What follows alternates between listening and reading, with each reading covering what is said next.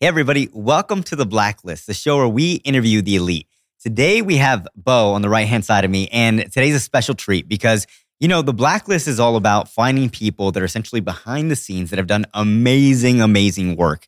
This man has done phenomenal work, is very humble, very genuine, and I appreciate, you know, thank you so much for being on the show. Oh, man, thanks for having me. Um, yeah, it's an honor to be included on the guest list for sure. Yeah, yeah. So- So for people that don't know you, I know, you know, I know a little bit about you, and we both know a lot of people, um, you know, very similar in, inside of the space. You've done amazing work with, um, you know, shooting commercials for LeBron, Arnold, right? You've managed over two hundred fifty million dollars in ads.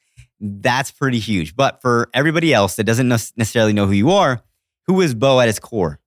Yeah, no, it's interesting. Uh, the internet marketing space and kind of advertising in general orients itself around disciplines, right? Like Yeah. PR, advertise, like Facebook, TikTok. Oh, you're the TikTok guy. You're the Facebook guy. And, Yep, yep, and I've, you know, quite candidly, I've always struggled with that because marketing is we don't shop that way Yeah. as as consumers. Like, you know, I make a purchasing decision after visiting a lot of things. We build into, you know, like, and that's that's what it is. And so, a good marketer should have some level of Swiss Army knife capabilities and things like that. And and so I was kind of like looking kind of in the rearview mirror, and it was like, you know what? I think why I've always kind of bucked against that trend, or always kind of more drifted towards more the ideal of being a Renaissance man, Yeah. and at least knowing a lot about a lot or a little about a lot, um, uh, is because of my background. And so I was born into um, my folks were missionaries, uh, and so we grew up going and traveling. By the thing, by the time I was like 13, I think I'd been to nearly every state in the U.S. and five different countries. I'd been like mostly, and by the way, countries. I'm not talking about like bougie experiences, etc. Nothing against that, but like was held at gunpoint in Russia, like literally held a, had a knife, you know, held at me in Kingston, in downtown Kingston. Um, had some people fall around me in China in terms of, you know, trying to figure out what we were up to. And so Yeah. all of that experience kind of culminated into, I think, some level of a PhD in anthropology at an early age, Yeah, um, yeah. just by just kind of getting saturated in a lot of different cultures, a lot of different of those types of things. And so I think to tie it back into that first point, my discipline is humans. I really, really love people in general. And Yeah. I think I, I, I love to understand what makes them tick and the behavioral psychology around that. And I think that's given me a decent amount of staying power in the marketing and advertising and just business growth space because trends are going to come and go. Those things are great. It's good to know great operators that understand these disciplines right. tying that all together in concert together as a composer is really something that I really enjoy um, overseeing and helping people out with. Yeah, no, that's good. And you know, you're you're also a father, right? And what I like about you is, you know, sometimes when we'll speak, it's like, yeah, you know, family first. Like, you know, I got to go attend to this. Like, you're very much family oriented as well. So, although I'm mentioning a lot of his accolades, I really want to make sure that everybody knows as well. Like, he, you know, prioritizes his family very, very much, and I, you know, look up to him for that because I just had a five month year old. Even right now before the show, Sweetheart. Thank you. Even Yeah. before the show, he was like, you know, before we come in, he's like, let me go greet your daughter. Let me go, you know, greet your girlfriend, things like that. So he's, you know, super, super genuine. And I appreciate that. So, Oh, dude, don't get me talking about it too long. We'll lose like a half hour in a, in a hurry. But um, you know, I think I- think that we all need something to ground us. Yeah. And and as much as I love work, I mean, it is my hobby. I will probably I don't think I've watched a down of football this year. And I'm not Wow. looking down on anyone that has. It's fine. It's a great pastime. But like literally my family, mountain biking and business. Like I do have a hobby. It's called mountain biking. And those and that's that's great. That's grounding as well. But I think that if you're gonna like have staying power in this game, you need a, a third place yeah. right? You need something outside of it. Uh, and so for me, that's my family. For other people, that's that's other things, and that's great. But um, I I think in some way because of my kids' kind of dramatic entrances in this world as well, I think it's really kind of solidified or carterized, if you will, my role as a father. Um, Yeah. my, my my son, who's now seven, was born two months early. And uh, my daughter uh, was born nearly three and a half years ago with a, pretty significant um, spinal defect called spina bifida. And so we can get into that a little bit later. But uh, the point is, I think that um, you know you find your third place either reactively or proactively, and mine's kind of been a mix of those. But I, I think it's it's my greatest role. It's my favorite role. It's also one of my harder roles, but I think it's the one that I've had the most um, positivity just pushing into, and has really grounded kind of my general thinking. Because you can come home from a bad day at the office and wrestle around with a three year old on the carpet, and I mean, game over. Like no matter what email you got that day, like yeah. come on. So, Yeah. yeah. I, and I've been experiencing that too. Yeah. You know, it's like man, I could, you know, something could happen or whatever, and uh, you know, I'm out of the flow for a little bit. But the moment I see my daughter, it's just like, that stuff doesn't necessarily matter, you know? game over. Yeah, no, I, I, um, I see that too. And so part of you were telling me, you know, before the show too, you were saying like part of that is resilience. Like if you look at your life in chapters, there's three chapters, right? The first part is resilience Mhm. because, like you said, all of those experiences that you had, right, in anthropology, where basically you were everywhere, um, that uh, that seemed tough, you know? Yeah. Yeah, it's interesting. I think, you know, the old Mike Tyson quote, like everyone has a plan until they get punched in the face, right? Yeah. So like I I am working with young founders in my current capa- capacity and learning and beginning to start to write about some of these experiences and share with them. Um, quite honestly, I'm usually the guy behind the camera, you know, yeah, creative directing and things of that nature. And so, um, hi camera. Uh, but but you know, I think I think we all have a plan. And uh, it was funny. I, I was a Bucko five five three my first year playing um, football, and uh, and I, I can't see out of my left eye that well. First story long. So I was ended up on the line because I can't catch a ball. I don't have great depth perception. yeah, And uh, and so I ended up on the line, and my coach always called me the Weeble, Weeble Wobble, which is an old school like toy that has like you know a sandbag in the bottom, it's an airbag, and you punch it over and it Ah, backs, shoot, it- yeah. it, it bounces back up. But the the definition of resilience is when you get essentially kicked in the face, like punched in the face, how fast do you get back up? yeah, And because I think we can all agree that it's not if, but when in life, uh, the longer that you live. Uh, you know, COVID was a good shock to the system for people that haven't been through hard things or things that were kind of life altering and things like that. So I think this discipline of being able to bounce back is so, so important. And so for the first five years of entrepreneurship, um, again, like I could tell you story after story of bad days and good days. Um, but I think it is people that have staying power in this learn to have resilience, right? And so I think that comes through, um, you know, I think that we as men we have um, we have some some good like basically some God given roles, um, however you want to look at that, uh, and some responsibilities and some rights. But I think if we're not on mission, if we're not uh, pointing towards something, my seven year old uh, bedtime has just been a hot mess lately. And uh, and so we put together a small list, right? I'm like, all right, we got this, and gave them some like responsibilities, like, hey, we need you to run downstairs and get water for your sister and things like that. And sure enough, like within a week, bedtime turned around because I gave a boy who's Yeah. becoming a man some responsibilities, and I think that's that's the power of entrepreneurship. Usually, entrepreneurs are on mission of some sort, right, and the way you back bounce back fast is that you you tie your your um your rights right the things that you you feel like you have um you got given like an opportunity to press into those responsibilities into purpose and that's going to give you the chance to get back off the ground faster right yeah, Um, yeah, for sure. Why dive into entrepreneurship when you know you could do anything in the world? Um, man, it was out of principle to be honest. I uh, I was at Office Max Corporate and and and also some goals on the personal side of things to move to Colorado. But I was at Office Max Corporate at the time uh, that I took my step into to kind of towards entrepreneurship. Uh, I at that point had been had I had the opportunity to uh, work on the team that elfed yourself, right? They created the elf yourself campaign. I'm dating myself, but uh, we created 150 million elves that danced, and you could paste your face on flash animations and dance and this, that, and the other. And that was really incredible and viral. But also, I didn't quite candidly always see the return on that type of thing. And digital Yeah. was starting to happen at the time. And so, so I thought, man, if I combine what I'm learning about digital with this idea of stewardship and generating a, an actual practical ROI for people, I think there's something there. Yeah, This is a long time ago. So now that's Yeah. not a novel concept, but you can imagine at a time that was. right, right, Right. Because I, I could I was like, well, what did 150 million elves get us? yeah, to our bottom line. And it was always a little bit hard to get that answer. And, and we, we had a good answer for it, but not a great answer. And Right. so my, my step into entrepreneurship was helping. yeah. But uh, okay, cool. And I, I want to dive into, like you said, the moment you go down, because everybody in entrepreneurship knows that that's going to happen. That's pretty natural, right? Mhm. Um, and how quickly you get back up is based off of your mission, you set the, or your purpose. Mhm. And at the time, what was that? Oh man. Uh, at which time that I got? Yeah. Well, I mean, I'd say the first five years probably Um, because those are probably the hardest. Yeah, I think I think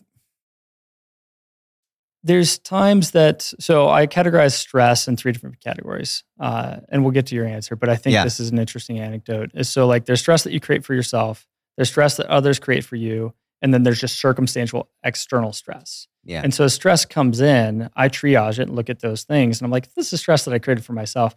Suck it up, Buttercup. Like, yeah. congrats. Yeah. But the circumstantial stress and the exterior, like exterior, exterior stress. Um, let's just take my son's first. Or I was going to say my son's first birth.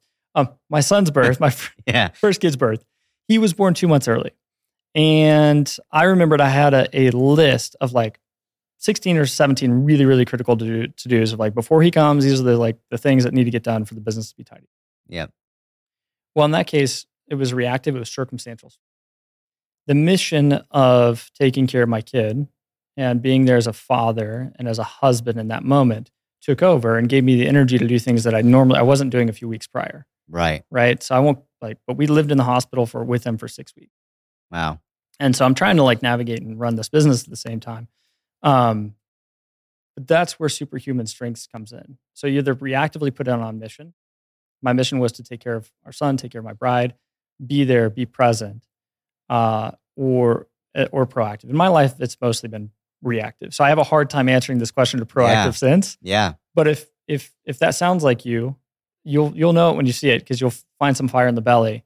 If you're missing fire in the belly, you're probably missing a mission that you're passionate. Yeah. Powerful answer. Powerful. an- And so it changes then. Uh, it Mm. changes for you. But you always have that uh, kind of like burning desire to, to to move forward or Mhm. move past something. Yep.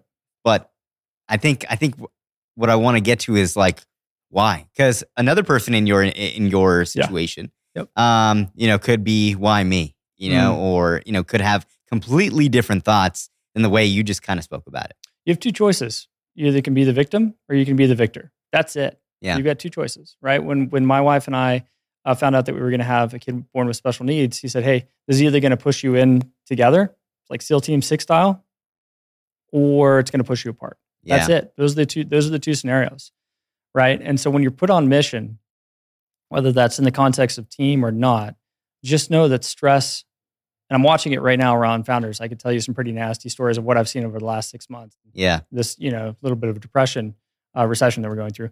Um, it, it makes nasty things in people, but it brings out the best in people too. That's true. And so my encouragement is just like, yeah, just make that choice early and show up and fight. Yeah. Yeah. No, that's good. And so right now, with uh, you know the way you're currently helping, you know, agency owners, um, because right, you know, right now you're working with Josh, right? Mhm. And that was how long you've been working with Josh? I probably should tell people what I do. Yeah, let's Yeah. let's go into it. Let's go into it. Yeah, um, but yeah, I- so uh, you know, it's been a three chapter career in, in essence. I've worked with brands for the first, let's call it three to five years, uh, deeply on the agency side. Sold an agency, um, got the opportunity to work with even bigger brands, go sell into Google or go sell projects to Google, Twitter, um, consult with Netflix and Southwest, and and do you know Fortune 50 type level stuff. Yeah. and uh, and then really throughout that, uh, you know, to be honest, this sounds weird, but I'll just save some of you guys the punchline. If, if you are living with the gusto to like fly to Portland to Nike's campus and call on them, there's life beyond that. I'm not like there's a punchline beyond that that's Yeah. worth fighting for. And for me, that's uh, in a professional context. That's being in the corner of the founder throughout that journey. Because it's if if that is your aspiration, I think that's fantastic. Uh, but there's life beyond that, and that's kind of re- brings me to my third chapter, which is being in founders' corners throughout the most pivotal time of their pro- professional career, which is buying and selling businesses. Uh, having done that myself, uh, man, it is an emotional time. You are being taxed beyond your kind of initial skill sets from a, just like learning new words, and Yeah. you know it's a glossary of terms and all those types of things. And so, professionally speaking, that is that is my chapter I'm in. Right is helping people buy and sell business. Yeah. And you're the CEO of Dealflow Brokerage. Yeah. yeah, Yeah. yeah, So a good friend of mine that I met uh, kind of in the industry, a guy named Josh Elizetxe uh, and Los Silva uh, had picked up a brokerage in the last year, year uh, or two.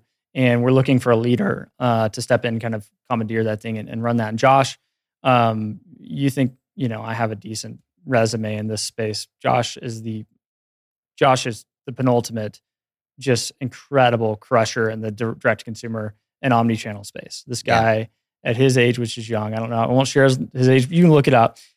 He's young at the end of the day, and he has bootstrapped his his uh, snow teeth whitening to a two hundred fifty million dollar top line business. And Yeah. so, to learn and be around and work with that guy and Los Silva, who is like MBA level, you know, pro level at his craft, which is also consulting and helping brands through this thing called Powerhouse Mastermind. Uh, just to be in these guys' worlds and also help founders with their network and my network grow forward. That's that's the chapter. Yeah, yeah. And you always you always give people their flowers, you know, which is really really good. Um, and so, what are you guys doing at DealFlow? Which I know you're helping, you know, agency owners with M and A. Yeah. Um, but dive us into it, how it looks like, not necessarily on a day to day basis, but kind of the Sure. overarching. Yeah. Um, so a few things that we've noticed in the just kind of the brokerage space and people helping people the business building space, um, is it's actually pretty rare for a founder to find someone to be in their corner in the middle of that transaction. So a lot of times we, to be honest, a lot of my peers in the space just find the first business that will, you know, buy the, a, a company at its highest multiple or whatever, and that's great. But I really, I think the, the chip I have on my shoulders, I want to make sure that that's the right transaction. Yeah. That's that's the right thing for that founder to move into their next transaction. And also, if they're not ready to, to transaction or sorry to, to to sell, man, to refer them, to put them to put them in the ecosystem that's going to get them ready to sell at the highest multiple, um, in the in the best way. And so through Powerhouse and through the ecosystem we built through our blacklist, Yeah. um, we can put people, you know, in your world if they're if they're suffering at PR, et cetera. And so yep. yep. um, that's the unique angle I think we have on the market is the ecosystem we've collectively built as entrepreneurs and the business acumen that we've gained we've gained from actually doing this stuff over the years. Yeah. And uh, and that's man, it's it's been a pretty intense first you know few months. Um, right now, we've got about two hundred million dollars worth of companies on the portfolio that are that are looking to find the right partner Yeah. uh, all profitable, all great companies, and uh, and then we were working with some amazing people on the buy side as well um, that you know are looking to put a good amount of money in the market and invest right now, and and a time that quite honestly is a great. Yeah. So the, the companies that are working with you, are they do they end up, you know, going through you gu- going through you guys because they know they want to sell and they're ready to? Or is it um, you know, they're they don't know that they want to sell yet and then they're kind of working with you guys and then you're like, hey, positioning Yeah. them. I think you do both, right? Man, I love that that that latter, right? I love that conversation, man. And there's no better time to prepare for retirement, right? Or like, Yeah. there's no, anyway, I forget the idiom, but you get the general idea. It's always Right. better to, to start that conversation earlier. And that's my guidance for anyone listening is please like start the process, learn the numbers. And this goes back to my story with Eli. I wanted to build an exitable agency, but until I was like punched in the face and had to step away from that for six weeks, I didn't actually get a good, repeatable process and operationalize my agency so that it could be built to sell. Yeah. And so, like, my encouragement to anyone is to take two weeks off of your business. If you're running a business of any sort, see what breaks, come back, fix it. Yep. And guess what? You're taking steps to having a repeatable business that is actually sellable and resilient Yeah. for the marketplace. And then if you don't know what to fix or need guidance on that, give give someone like me a call and I can walk you through, hey, here's what makes you sellable, read books, etc. But start early. And Yeah. don't don't wait till medical emergency to do that. Just go on vacation. That's a way easier way Yeah. to, to get that report card. Yeah, and, and and so when you're helping out these, you know, founders, um, uh, do you ever notice that like a lot of these people don't necessarily want to sell? Like they say, yes, I want to sell, and the moment it comes down to it, they're like, this is my baby. I'm going to lose out on cash flow and you know things of that sort. Or is it pretty much smooth transition? Everybody's like, yeah, I want to go ahead and move forward with with my life and sell. I think it depends on where things are going from a macroeconomic standpoint. Usually, you know, I think that I, if I'm working with founders, usually they want to sell. Uh, they either have a bit of ego involved, and there's a number that's in their head that Yeah. memorized. Like, not until this thing's worth X Right. am I going to sell. Uh, the challenge with that is if you fall out of love in your business between with your business between point A and point B, the business has a propensity to go down. So goes the business. So goes your energy. So goes the business. Yeah. Right. And so if you get an offer and an opportunity, like listen, actually listen to it. And if it's a few million dollars or a few hundred thousand dollars less than what you, I got news for you. Like those things don't come around every day. Find someone like us to put in your corner and navigate through. You can, you can. There's tax strategies. There's ways that you can, uh, you know, some of these things can become a, a rounding error if it's just your ego that wants to sell for five million and you have a three and a half or four million dollar like offer. Just Yeah. come on, bro. It's first world problem. Yeah. yeah. Uh, the core of your question was is like, you know, I think at what point should people sell? Oh, do they fall in love with their business and then kind of at the at the at the At the closing end, table? oh, yeah. man. Um, this is the qualitative side of it. I think, and this is where like I have a heavy influence on perspective, right? Uh, I think that there's this idea of man, I'll be starting from scratch after I sell, or what will I do do Yeah. with myself, or man, this is my baby. There's just bigger things in life to get emotional about, right? Like there just are. And if you negotiate in such a way where your people are taken care of in that transaction, uh, and that you can go and pursue the next thing, you're always going to be building on the foundation of the thing before. Right. And I right. think uh, if I'm in someone's corner in that moment, they have that moment. I'm like, hey, dude, all these skills and all this network and all this thing is not going to like just randomly dissipate after you sign that document. In fact, it'll grow into the next thing and it'll give you an opportunity to do something beyond, yeah. build from that foundation. Yeah, see, that's why they need to speak to you because, like you said, uh, you have that perspective that they might not have, and Yeah. you've done it multiple times, so you kind of know exactly how it works. Is there ever a, um, you know, deals where you're like, hey, this is probably not the right, the best thing to do? Because it sounds like a lot of what you do, you are in the agency founders like corner. Mhm. You're not necessarily just looking for the biggest transaction. You're said you said you're looking for the right transaction. Yeah, and to be clear, we serve e-com companies, SaaS companies, service companies, uh, et cetera, and beyond. I mean, we've got some just kind of you know kind of middle of America like manufacturing stuff in the mix that we're looking, or even Yeah. um, apparel and soft goods and things like that. And so, it, broadly speaking, yes, I'm in the founder, and that comes from both sides of the table. Sometimes we represent represent buy side, right? I'm shopping actively for a guy that wants to go buy a certain type type of company, and we're we're helping represent him in that. Um, the important thing is so going back to my three themes a little bit, you've got resilience, Yep. I think congruency and leverage. And we're kind of getting into leverage. And so when you achieve or graduate to that point where you have something that's of value that you can leverage, uh, whether you're on the buy side or the sell side of the transaction, having that perspective matters. And that's how you build teamwork. My wife and I have different weaknesses and strengths. Yep. Yep. We're still team six in terms of how we take care of our kids. Um, and she is strong where I'm weak. A good business transaction looks like that as well. Mm. Explain that analogy a little bit more. Yeah. So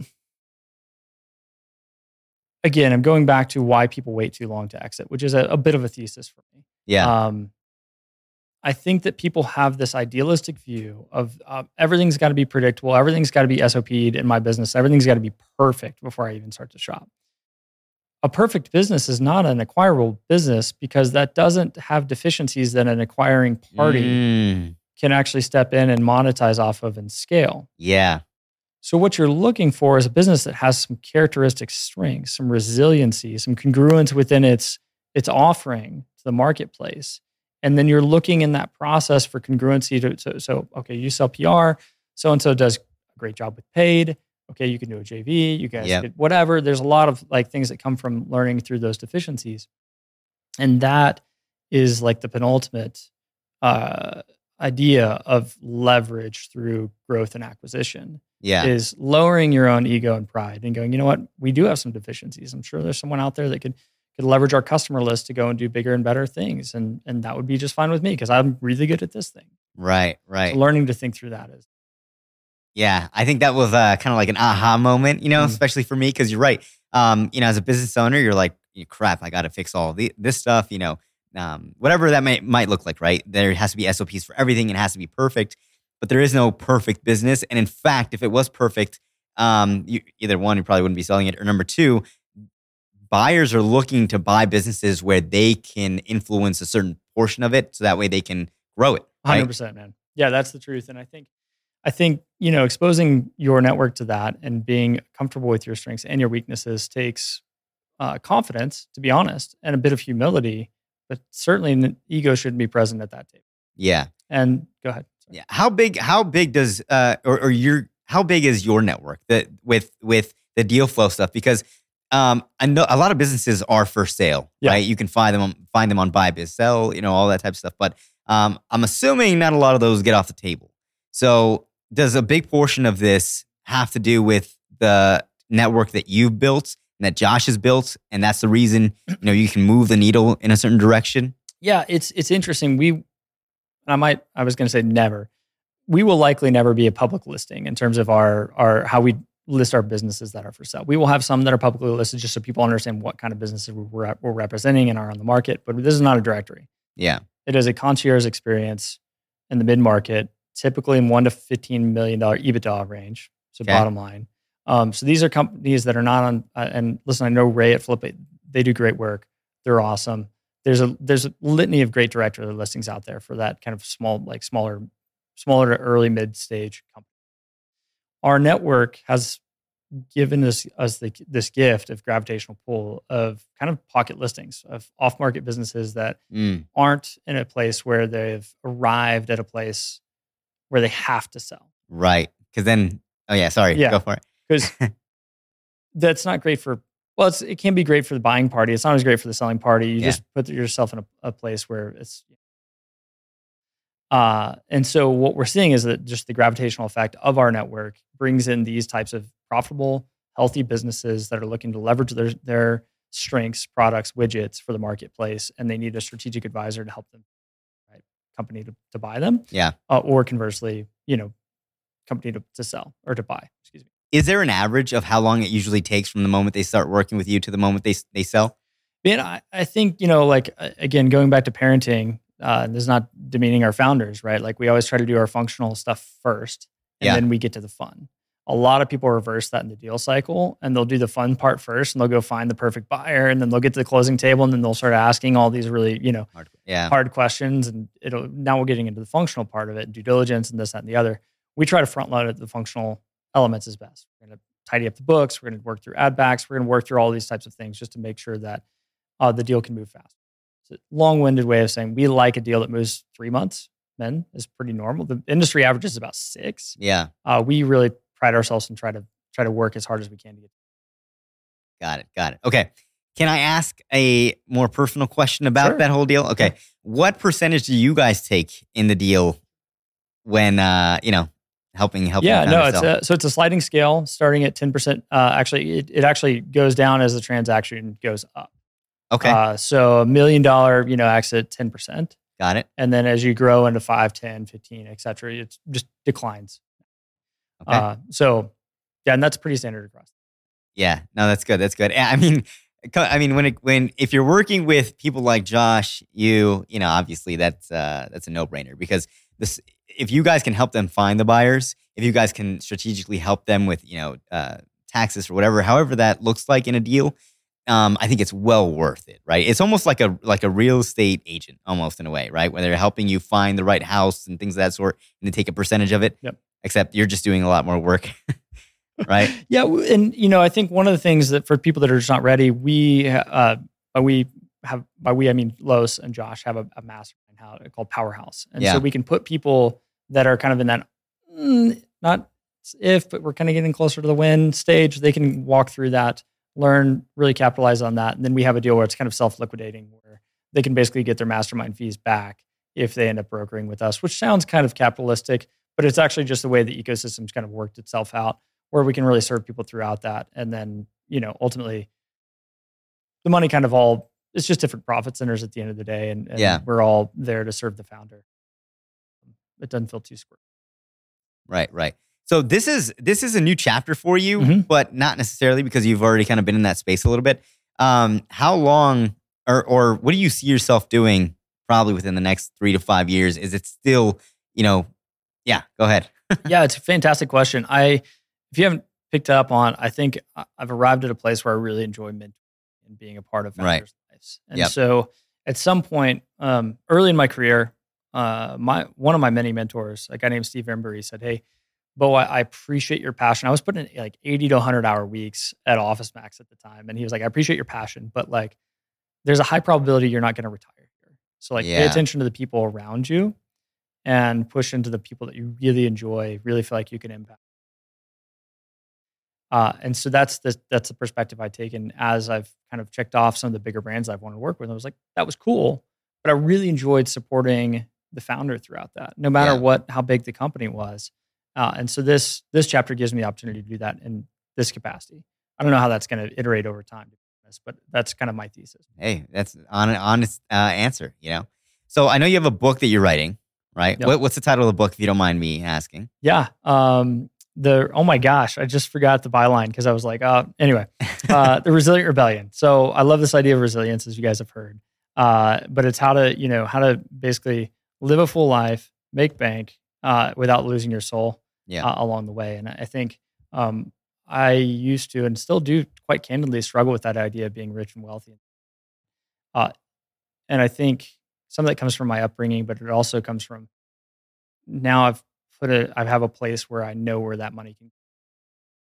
And so that's, that's kind of reconciled that. Uh, but the, the, the idea of not losing your soul along the way is equally important, if not more important, because I think that we think that there's all these concessions. You've had some guests that have spoken into this. Like, yeah. Oh, I feel like I can go really hard on the career side of things, but like it's going to come at the expense. Right. I love both and. Like I do my hardest. I work my hardest to to be both and and win on all fronts at all. Um, I, I think I think that work life integration is real. I don't think work life and balance. It's not perfect. I'm here on a weekend, right? Like yeah, it's not yeah. perfect, but I'll I'll do my best to like recalibrate that with the kids. Yeah. Okay. And so the book is about that. Yeah. Sorry. Uh, so within that, think about it this way: how do you? What are the core foundational milestones to build a resilient life, and what are the core milestones of building a resilient business? That's what the book's about: is those yeah. two streams and how they how they dovetail nicely together, and what are the markers and the frameworks. Um, because a resilient business is a sellable business as well, or right. a healthy business. Um, so I think it's worth a spark. Yeah. And when is that book coming out?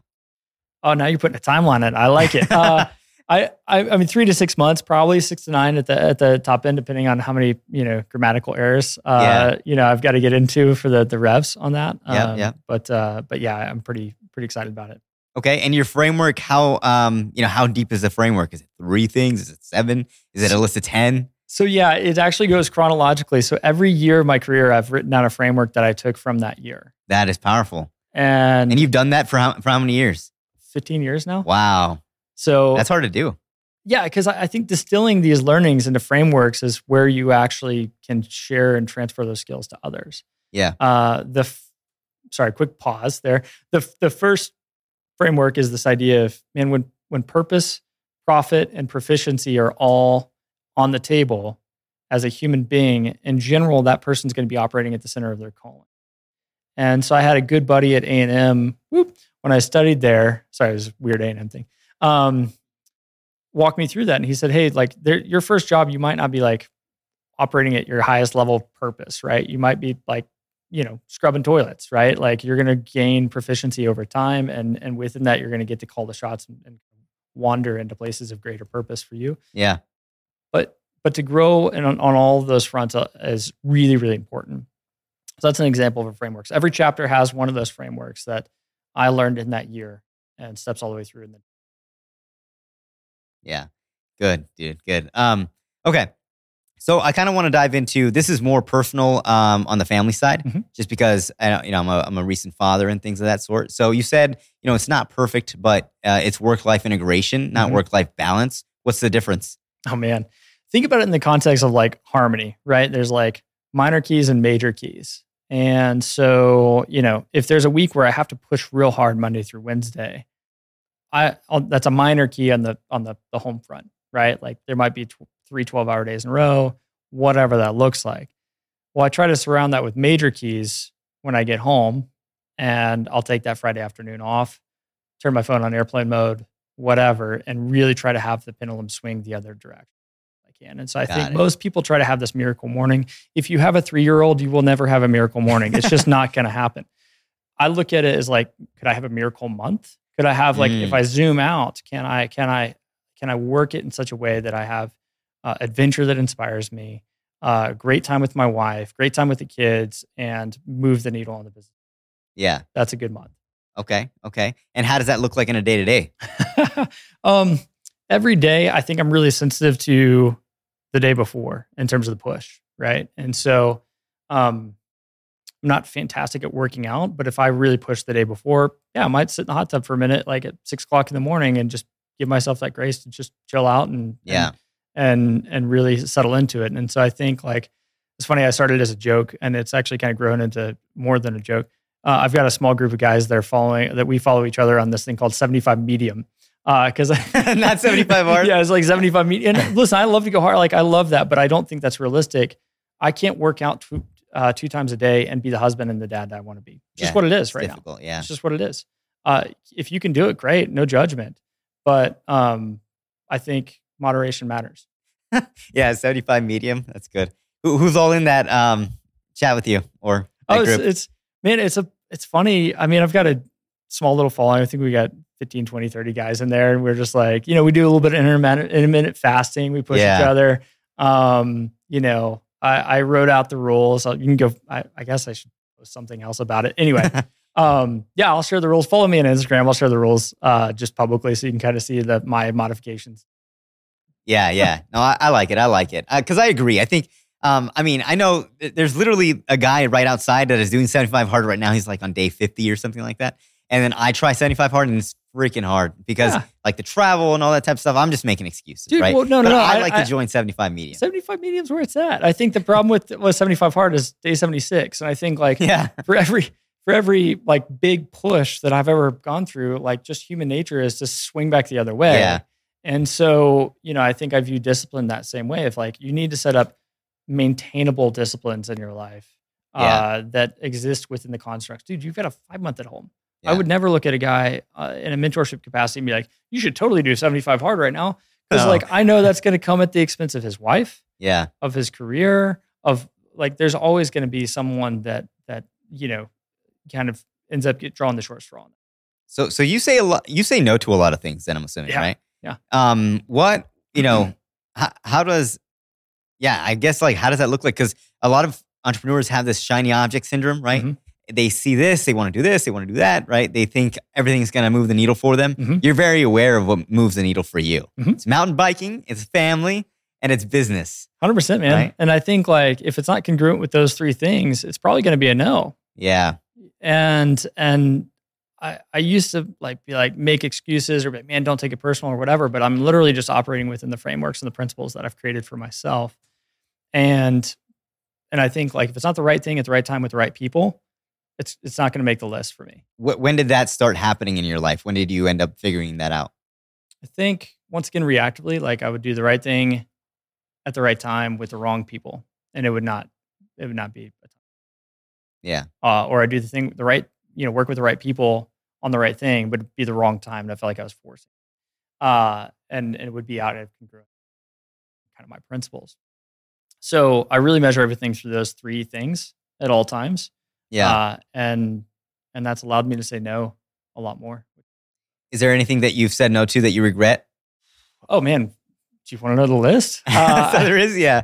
yeah i think you know like building other people's audiences and uh and serving them behind the scenes has been one of those things that's like it would have been cool if i'd shared or documented that along the way Yeah. and Because you're just doing it now. correct yeah like i'm yeah i've Yeah. been on the blacklist hiding you know behind these big brands for over 15 years now If you don't mind me asking, how Yeah. many how many podcasts have you actually been on? probably half dozen Half dozen. At this point, Okay. I and mean, in 15 years, yeah, that's a, that's a, that's a little bit. and one the stories uh, are hilarious. I mean, I like. I actually was kicking myself. I forgot to put on. I was going to tell a quick story about a watch that was hundred percent a fake watch that I got in China Yeah. uh, while on a buying trip for. We did a celebrity endorsed product line, uh, and we went on a, a trip to go over to source product for that that uh, celebrity, yep. and uh, and we both bought each other like fake watches and just had a great time with that. So like I've got stories like this just for days. I'm like, I guess that's not normal Yeah. No. to, to do those types not. of things. And so I think some of it's just been I've been so in it that I'm just like now coming out of it. and like I probably should share about some of these things. Yeah. Yeah. I mean, for people that probably haven't worked with the level of clientele that you've worked, how is it different from, you know, a normal, I'd say agency owner just kind of working with either, either local clients or, yeah. Yeah, So I had the opportunity to uh, do a bit of creative direction for Drew Barrymore. Uh, my final chapter. So like, sorry, we kind of skipped a chapter. So I exited an agency, worked with a, a, a, a larger full service agency in Boulder, and then when my second kiddo came along, I really, really pared down to, okay, what are the like three to five clients I really want to work with, and left that agency altogether. That's a story in itself. Yeah. Um, and really operated within congruence. So going back to saying no, uh, I learned to say no, and I said I literally was like I told the guys on the on the leadership team I was like guys I'm leaving at 4:15 4:30. I posted my numbers for the year. Um, I'm not going to be doing the 10 o'clock pitches with you guys. Uh, that that was wasn't congruent with my life anymore. Right, I broke the equation appropriately so, and and took a step back from it. So I focused in on three to five brands uh, for the last two three years with a good business um, a co-founder of mine, and we just served them privately. Right, like there was no public presence around that. There was no forty people that we needed to feed day in and day out, like we'd done in our previous parts of our career, and we loved it. Uh, so that's what no looks like. To, Yeah. To, to go back to that previous question, and what does it feel like to work with these clients? Right. Uh, so working with Drew Barrymore or the people that represent her or on her team, quite honestly, it's just everything that you know foundationally cranked up to 11, Okay. right? And so if you're foundationally strong, it's the same thing as football. I didn't play that well, but you know, if you watch football players, the game foundationally is the same. Blocking and tackling is what it is. It just the speed increases. And Yeah. that's what it is when you get into these these like just the speed of the game increases. But foundationally, like, and that's my biggest encouragement to any service provider. You already know how to block and tackle really well. You just need to get the muscle memory and the reps and sets for the pace to pick up. And if you Yeah. watch any first first year player in college, like, yeah, the first they- they're like the snap and then it's gone Yeah. Right. and they just get used to that speed. But the only way you're going to get used to that speed is probably out punting your coverage a little bit. Sorry for the mixed sports metaphors, All but, good. All good. but but by just putting yourself in the on the on that field and seeing if you if you got the chops to play at that. Yeah. And a lot of people, a lot of great service providers do. They just don't have the confidence to put the scope of work. You know, bigger clients or the network. To, Well, well, give us an example because um, I know a lot of uh, successful people. They say success loves speed, right? Mhm. How does it look like to play at that level and just go and just move ten times faster than a normal agency would? Like, give us an So- example of somebody that Sure. you know of a, of a normal traditional agency, the way that they would work with a client, Yep. and then boom, how it moves in you know how it yeah how it all works. With yeah, I'll take a, a, an isolated example. So, uh, to I have three different plates that I, I spin, and they're all congruent with each other, or they, I wouldn't be spending them. So I Yeah. mentor I mentor business owners and brand owners one to one. Yep. I do a bit of group group coaching for service providers, and then really like the lion's share of my time goes to these M and A deals. Yeah. One of the things I do is uh, it's called a three Ps workshop. So I'll come in and I'll help someone get their positioning, their um, oh my gosh, their personas, their positioning, and their their marketing process in Yep. line. If someone called me today and said, "Hey, can you do this for a brand tomorrow?" and I go, "Cool, what industry? Send me the URL. Like, let's go." That's what proficiency at speed looks like, and then showing up and being able to walk into that room and make sure that I deliver to them. Yeah. So whatever it takes to get the amount of reps and sets where you can do that on lock at speed with very minimal prep, that's what it takes to be in those rooms. Now the first five three Ps workshops, I would spend five days in prep getting there. And there's and now with respect to that client, I would spend a good three to five hours as if, as best I could. Right. But the reality is I could probably, and I say this as little ego as possible, just reps and sets. That's all it is. I could still walk into that room in three to five minutes of prep, looking at their website, understanding Yeah. and be able to step in and, and create exponential. Yeah, that's powerful. So this is a personal question for me. Yeah.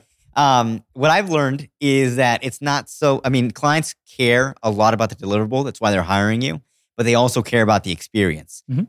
Um, when you're working with clients, it sounds like you know from from this analogy that you just gave me. Mhm. Um, you're saying like, look, if somebody said, "Hey, we need to do the positioning," uh, and I forgot, literally forgot the other two. persona and then your marketing process, your customer journey. There you go. Right. If we're, we were to do all that and we show up tomorrow for the meeting, um, you know, there, for me in my head, I'm like, okay, was there onboarding? Is there anything, you know, right? Like it's Yeah. like that's that's that's in my head because I've noticed that hey, clients also want an experience, but for you, it's like, you know, we're moving at a fast pace. Like this is what you asked for. This is what you're getting. Let's get it done. Move forward. So is it is there a right and a wrong way, or is it just like, hey, it depends on the business? God, Yeah. the magic's what happens in the room, right? And so, like, I I think the only time I'll prep a keynote these days is for an actual keynote. Yeah.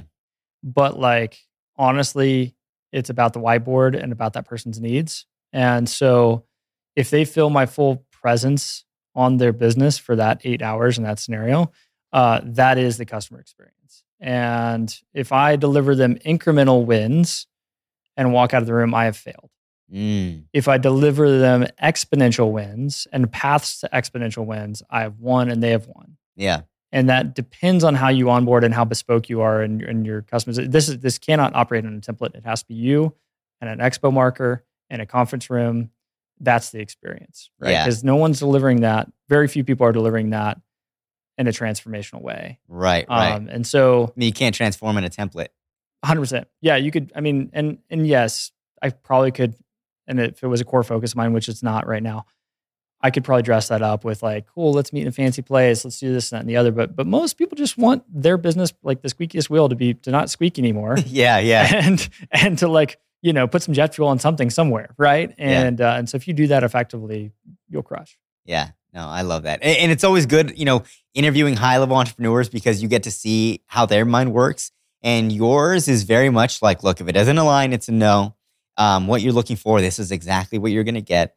And I'm assuming that's a big part of the reason why you're successful. Because even even with the the, the teeter totter, or you were mentioning how like the, the Weeble wobble, yeah, the Weeble wobble, yeah, Yeah, yeah. right. It's like you get a you you get you go down and then you get back up. It's like very simple for you, and for I- other people, it's very complicated sure.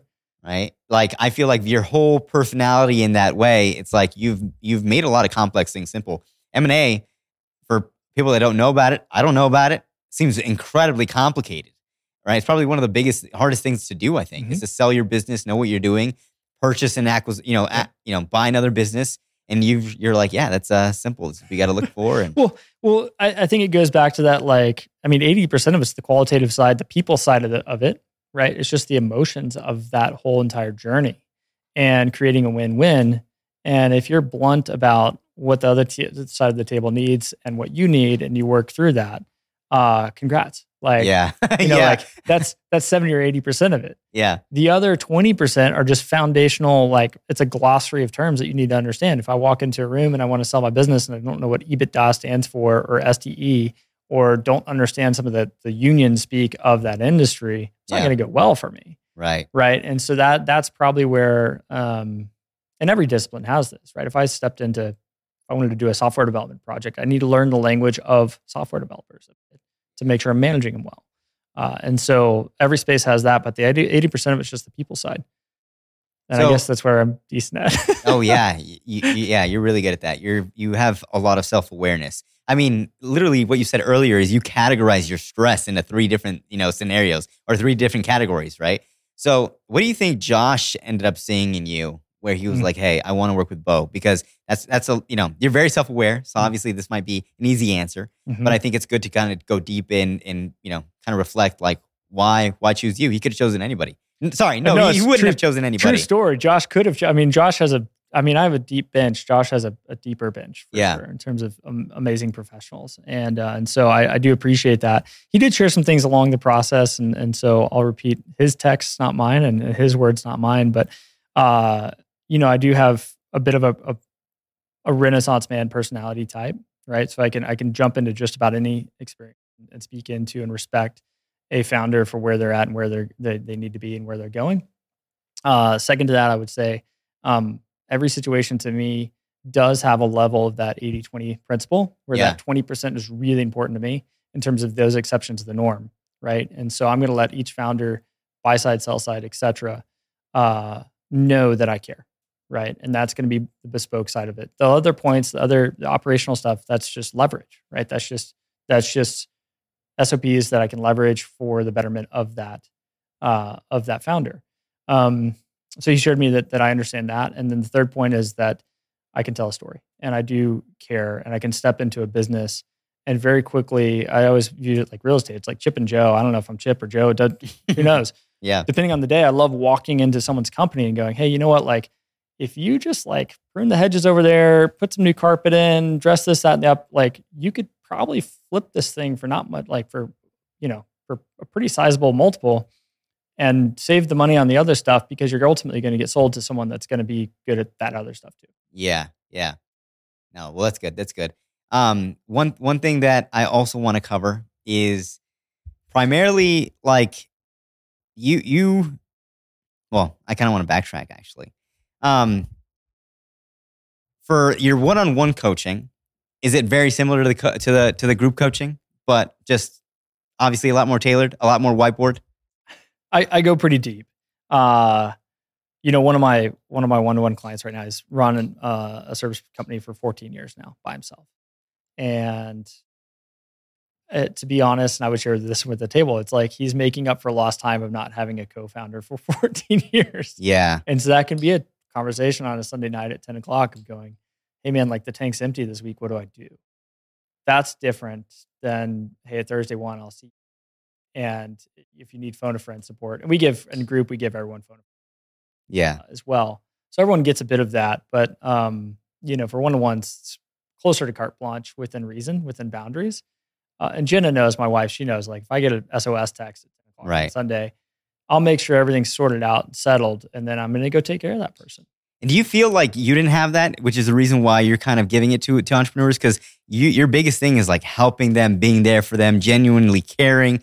That SOS text, like I don't know too many entrepreneurs that would actually you know do that or even give out their phone number, right? Like Uh, I guess, yeah, I've never really reflected on why that's my method and why that's my approach, but I suppose that's that's what it is. And so, like, you know, you've you've uh, you've interviewed one of my coaches that that offers that to me, right? And uh, Cody Jefferson, yeah, and and Cody, yeah, like there's been some really really critical junctures in the last nine months. I'm like SOS, and it's Friday at eight or nine o'clock, and like that's really really special. And so I, I don't, I think I'm just now gaining and investing and being a part of some of that. Uh, at this point, I've had that maybe in an informal sense, and so to offer that in a formal way to a handful of, yeah, and I think it's special for them. I mean, feedback's been good. yeah. No, So- no. Oh, 100 percent. Yeah. Right. Like Yeah. when they're able to, to to text their you know mentor and things like that, that's huge. Um, I just I just personally know a lot of like you know mentor companies and things like that that don't offer that. They offer maybe a Voxer. They offer maybe email support. You know, maybe Slack channel. Um, but I don't I don't know anybody that would you know offer their phone number or be available like that. Um, so it definitely does show how you care. And and there's a reason it's been i mean i don't have i literally don't have a website for that. I'm qualifying that founder as much as they're Yeah. and it's very much invite only. Yeah. So so why step into the spotlight now? it's interesting. So i i uh i was out hanging out with my wife's extended family uh out on some property in it and in colorado it rains for like an hour or two or maybe 20 minutes and like and then it's sunny. So we were hunkered down under uh a structure just kind of like waiting out the rain and one of her cousins asked me a question and i li- i just really quickly i think i had like i don't even know if i had a sheet of paper or whatever i like probably just drew on my hand or something but i just drew you know hey, in life, uh, there's profit, there's proficiency, and there's purpose, and that framework. And I sketched it out and walked him through that whole thing.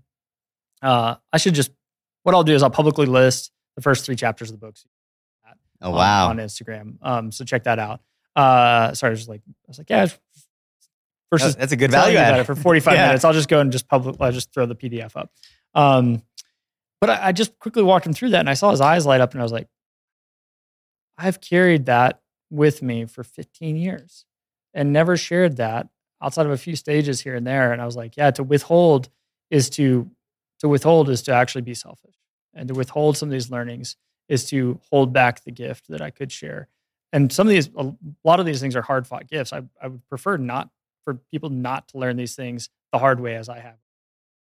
So I'd like to compress time with people, share these things. These Yeah. So yeah. So I should be seeing you on a lot more stages and stuff like that. yeah. I, again, it, it, if it's congruent, Right. Oh, yep. exactly. Exactly. Well, dude, I appreciated you being on the show. Where can people find you?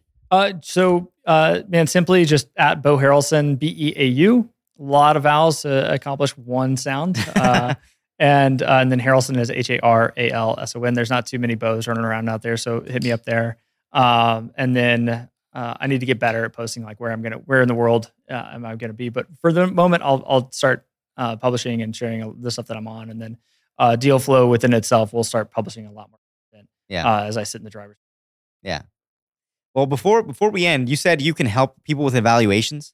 Yeah, it's interesting. So internet marketing, right? We, if you've been in the internet marketing space, most most good digital marketers know their customer acquisition costs, yeah, uh, their average order value, and their lifetime value. Uh, hopefully you do. If you don't, you should go figure those things out. Find someone to help you with those Yeah. things.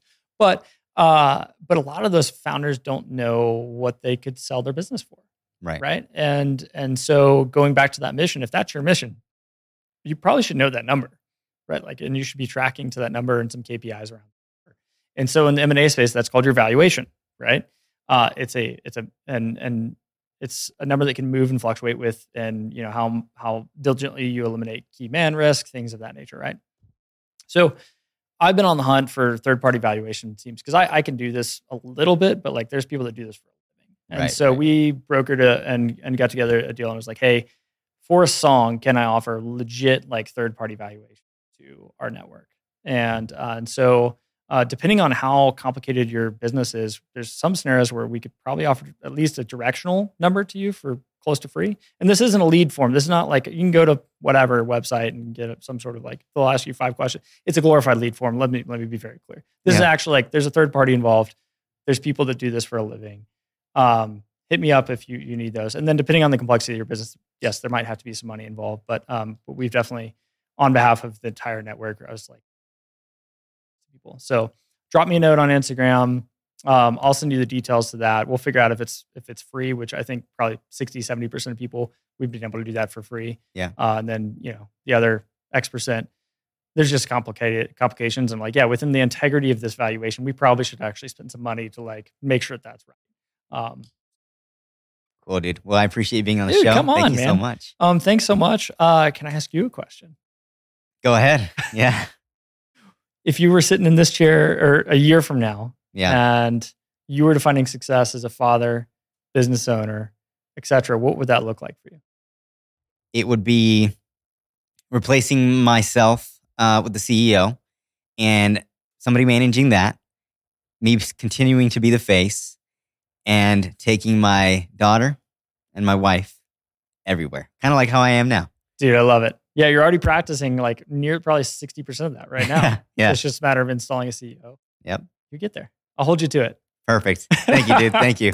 All right, brother. Appreciate it, man.